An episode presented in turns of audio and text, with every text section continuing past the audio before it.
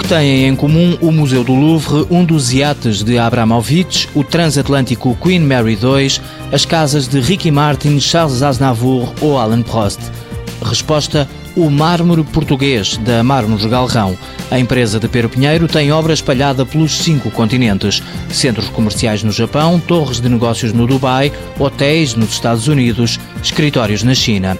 Algumas destas obras são antigas. As exportações começaram em 1960 para a Espanha.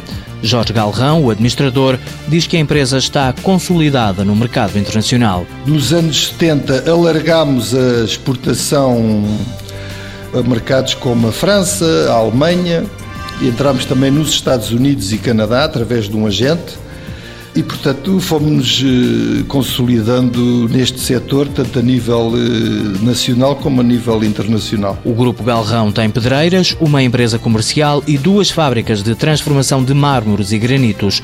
Vocacionado para grandes obras, o grupo aposta nos países emergentes.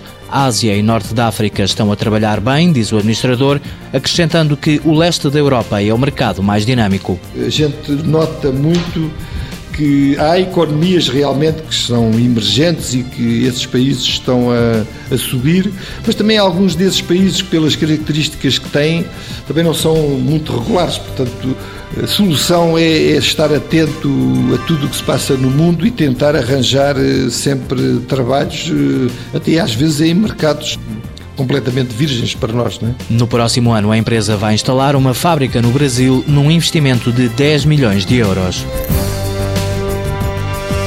Mármores Galrão S.A., sede em Pero Pinheiro, Sintra, empresa-mãe de um grupo constituído por quatro empresas. Faturação em 2010, 9 milhões de euros, 85% de exportações para 20 países.